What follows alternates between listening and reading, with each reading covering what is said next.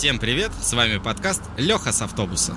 Каждое воскресенье мы рассказываем обо всем, что нас окружает. И с вами сегодня Настя. Саша. И Леха с автобуса. Все мы любим выпить чашечку горячего чая. Но не все умеют его правильно заваривать. В этом выпуске мы вам расскажем о правильном приготовлении чая и откуда пришел к нам этот напиток. Родиной чая считается Китай, хотя многие думают, что это Индия. Такое ощущение, что Китай является родиной всего. Ну, такое складывается подозрение. История чая насчитывает уже более трех тысяч лет. За это время появилось около полутора тысяч разнообразных сортов. Сегодня чай – второй напиток по популярности в мире, уступающий только воде. В России он стал национальным напитком, его пьют все. К нам он попал в 1638 году. Его привезли ко двору царя Михаила Федоровича в качестве подарка. Правда, до конца 17 века по незнанию его использовали как лекарство. Интересно, что лечили чаем? Вообще возможно ли что-нибудь вылечить чаем? Как подсказывают источники на просторах интернета, с помощью чая лечили подагру и инсульт. Голландский врач Корнелиус Деккер утверждал, что чай может помочь человеку, истощенному и одной ногой стоящему в могиле. Он придаст ему силу и даст новую жизнь. И рекомендовал пить от 50 до 200 чашек чая в день. По-моему, с таким количеством чашек можно промыть только почки. Да и непонятно, как можно столько выпить. Но вы представляете себе 200 чашек в день по 200 грамм. Это 40 литров. Офигеть! Получается, как говорится, деточка, ты же лопнешь. Ага, Саш, а ты налей и отойди. И лучше подальше отойди.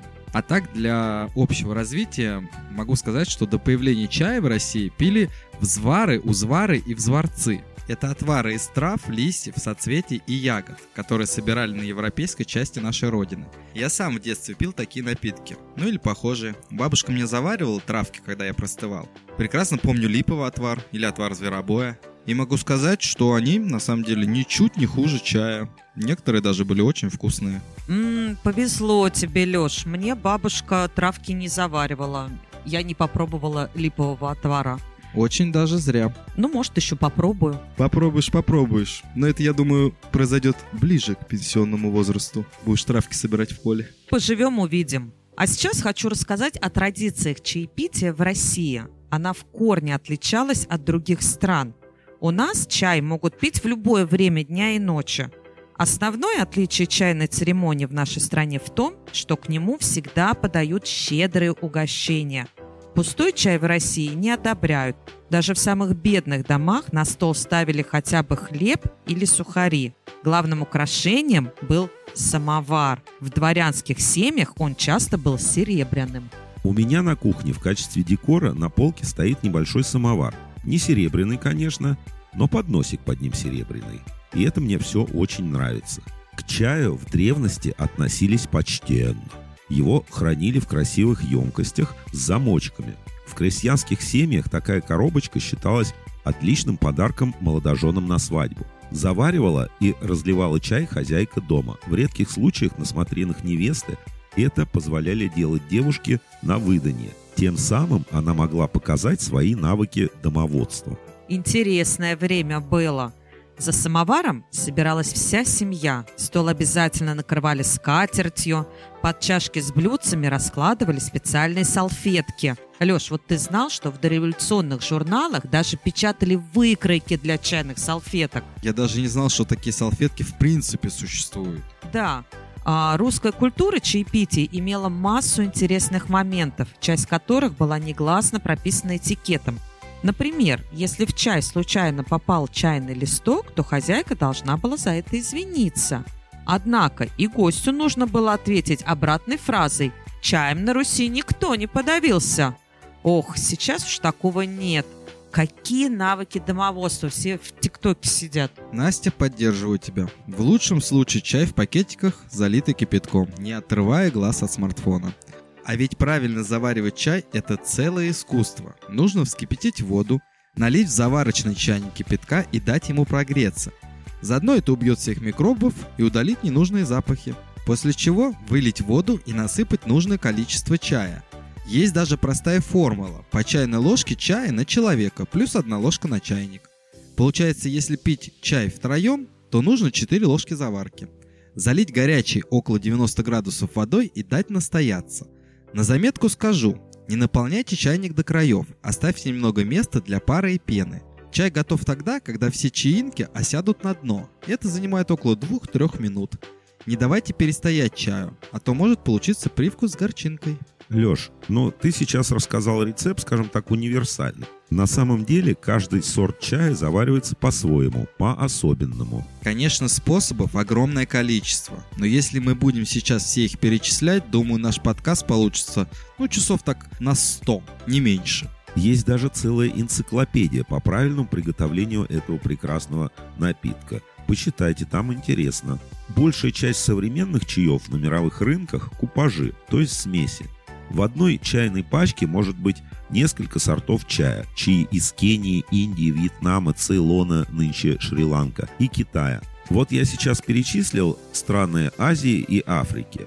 Но в России тоже произрастает чай в южных широтах. Сейчас специалисты на производстве следят за тем, чтобы вкус у конкретной марки чая не менялся. А вот в дореволюционной России вкус чая мог отличаться год от года. Все зависело от урожайности и благоприятности климата. Зато в то время это был полностью органический продукт и не включал в себя никакой химии. Ребята, а чай в поездах, в знаменитых железных подстаканниках – это же целая традиция. За окном пролетают поля, леса и города, стучат колеса и качается вагон. Смотришь в окно, думаешь о чем-то своем, а на столе уютно позвякивает стаканчик чая в подстаканнике. Душевные беседы с попутчиками. М-м, как хорошо. Ой, Настя, ну так рассказала, побежал я за билетом на поезд. Я, когда еду в поезде, всегда прошу у проводницы стаканчик чая, особенно по утрам.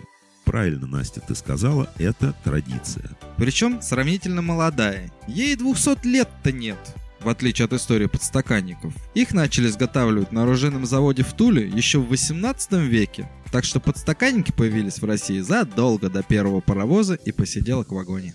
И, кстати, были элементом стиля и в то время считались очень модными. Вот в этом, Саш, ты прав.